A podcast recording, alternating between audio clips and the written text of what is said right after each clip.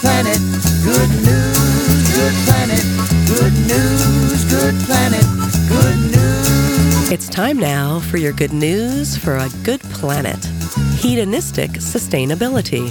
Skiing is big in Denmark, even though the country's landscape happens to be flatter than a pancake. Most enthusiasts travel elsewhere to enjoy their sport, but now Copenhagen offers a powerful and unique alternative. The city's newest power plant doubles as a mountain climbing wall, a hiking trail, and a ski slope.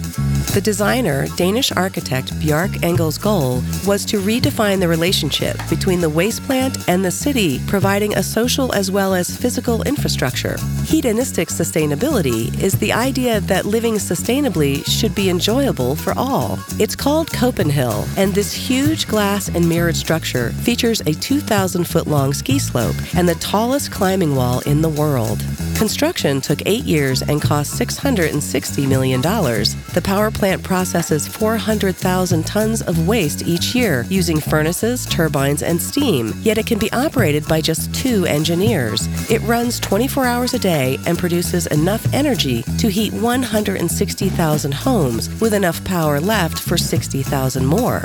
It also uses clean emission technology, so it's safe to be around it. Developers hope to see 300,000 visitors a year, turning the public utility into a popular destination that is both affordable and profitable. Access to the ski slope costs $22 an hour, or $366 for a full season pass.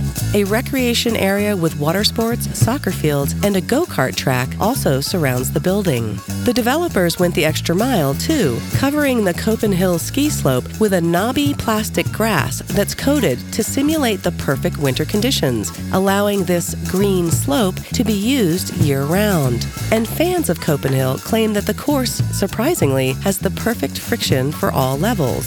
Copenhagen continues to work toward their ambitious goal of becoming the world's first zero carbon city by 2025, building in fun along the way.